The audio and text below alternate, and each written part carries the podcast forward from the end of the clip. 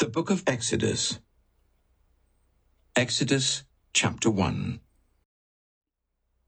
Then a new king, to whom Joseph meant nothing, came to power in Egypt.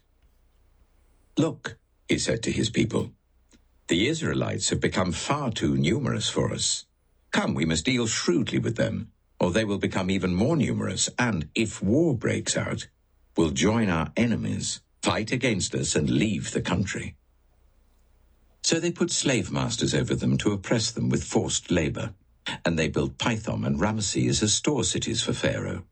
But the more they were oppressed, the more they multiplied and spread. So the Egyptians came to dread the Israelites and worked them ruthlessly. They made their lives bitter with harsh labor in brick and mortar and with all kinds of work in the fields. In all their harsh labor, the Egyptians worked them ruthlessly. The king of Egypt said to the Hebrew midwives, whose names were Shiphrah and Puah, When you are helping the Hebrew women during childbirth on the delivery stool, if you see that the baby is a boy, kill him. But if it is a girl, let her live. The midwives, however, feared God and did not do what the king of Egypt had told them to do. They let the boys live. Then the king of Egypt summoned the midwives and asked them, why have you done this? Why have you let the boys live? The midwives answered Pharaoh, Hebrew women are not like Egyptian women. They are vigorous and give birth before the midwives arrive. So God was kind to the midwives, and the people increased and became even more numerous. And because the midwives feared God, he gave them families of their own. Then Pharaoh gave this order to all his people. Every Hebrew boy that is born you must throw into the Nile, but let every girl live. Exodus chapter 2 Now a man of the tribe of Levi married a Levite woman, and she became pregnant and gave birth to a son. When she saw that he was a fine child, she hid him for three months. But when she could hide him no longer, she got a papyrus basket for him and coated it with tar and pitch. Then she placed the child in it and put it among the reeds along the bank of the Nile. His sister stood at a distance to see what would happen to him.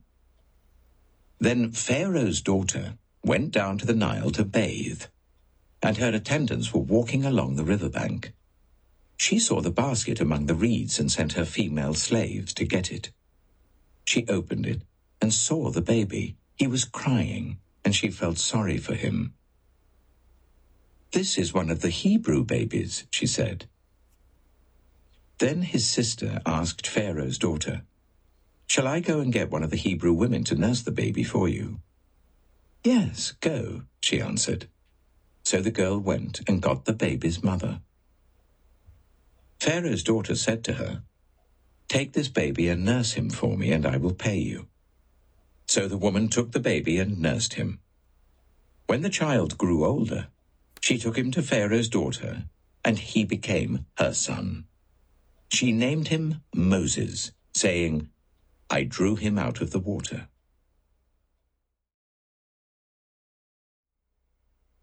Matthew chapter 16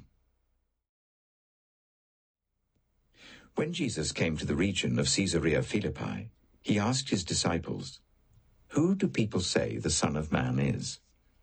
They replied, some say John the Baptist, others say Elijah, and still others Jeremiah or one of the prophets.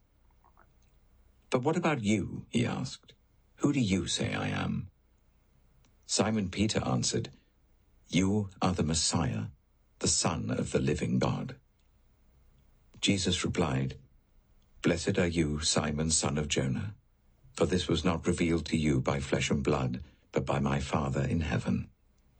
And I tell you that you are Peter, and on this rock I will build my church, and the gates of Hades will not overcome it. I will give you the keys of the kingdom of heaven. Whatever you bind on earth will be bound in heaven, and whatever you loose on earth will be loosed in heaven. Then he ordered his disciples not to tell anyone that he was the Messiah.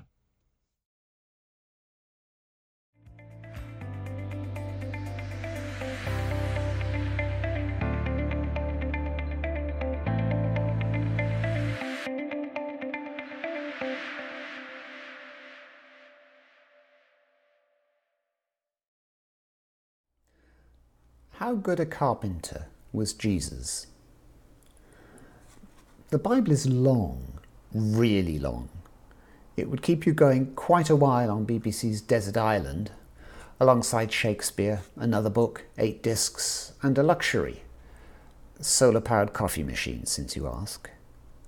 But if you were editing it, the Bible I mean, you might cheerfully take the blue pencil to some quite large chunks, while asking for a touch more detail elsewhere to satisfy your curiosity or nosiness. For example, as Chris Bourne asked in his talk in June, did Isaac acquiesce or resist when Abraham bound him, ready for sacrifice? And for me, an impious question. Oh, which reminds me, I should make our usual disclaimer for a team service talk we are quite untutored compared to our priests and Mary, our reader. But you might still give some thought to our reflections, and if you do, we're happy. Back to my impious question What kind of carpenter was Jesus? And was he any good at it? What did he make? Furniture, doors, boxes, yokes for animals, farm implements, or what? I've always supposed that he could knock up a decent table and chairs for a reasonable price, but it's frustrating to have no window into what might have been 20 years of working with timber. Perhaps employing, in the words of Joyce Anstruther's hymn, the plane and the lathe, always supposing the family workshop ran to a lathe. I picture Jesus as a lad pulling the ropes to spin the wood for Joseph to cut with some type of chisel then, in due course, taking the old man's place. It's disappointing that Jesus didn't use carpentry stories in his parables, not the ones that we know about anyway. There are references to trees, but that's as close as it comes. If you tried to guess Jesus' profession from his stories, you'd have him down as a wine grower. I find it curious, too, that in medieval times, when people were hot for relics, none of Jesus' workpieces emerged. Not so much as a splinter from the shelf he made for Mary, not even a slice of the true first mortise joint. Does it matter, this fancy of mine? Of course it doesn't. It's just that, a fancy. But maybe, just maybe, it serves to remind us that what we read in the Old Testament and the New Testament is not everything that could have been told, not everything that happened, not everything that was said, not by a long way. What's more, the stories that attained the status of Scripture did not make it there by accident. Which brings us to today's stories about two exceptional men, Moses and Peter two leaders who shaped their own times and gave shape to two religions, including our own. These, in turn, provided the moral and ethical rationale for Western civilization, topping up classical Greek and Roman thinking to form the Judeo Christian tradition that became dominant from Charlemagne onwards. What do their stories have in common? To me, they seem to be validation stories, personal origin stories, as it were. There may be a special term for these things. Tim, Judith, Jenny, Mary, anyone? Moses became a powerful man in Egypt, influential with the Pharaoh and his court. But his distance from the Israelites, not exactly the cream of society, could have been a problem. Was Moses one of them or one of us to the Levites and the other tribes?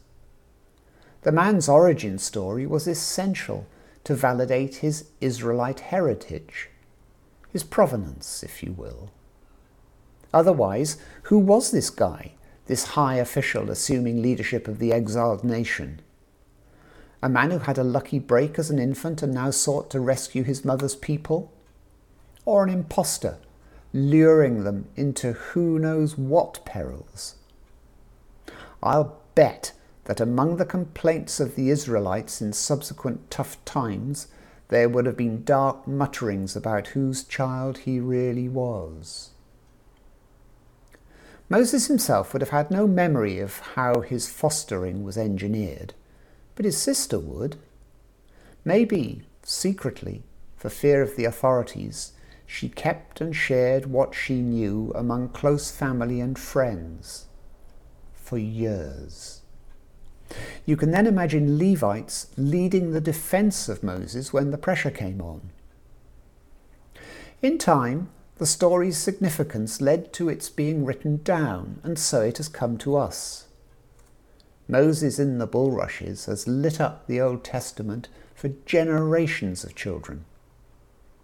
It is still vivid for us as adults and softens our image of the fierce leader and stern bringer of the law.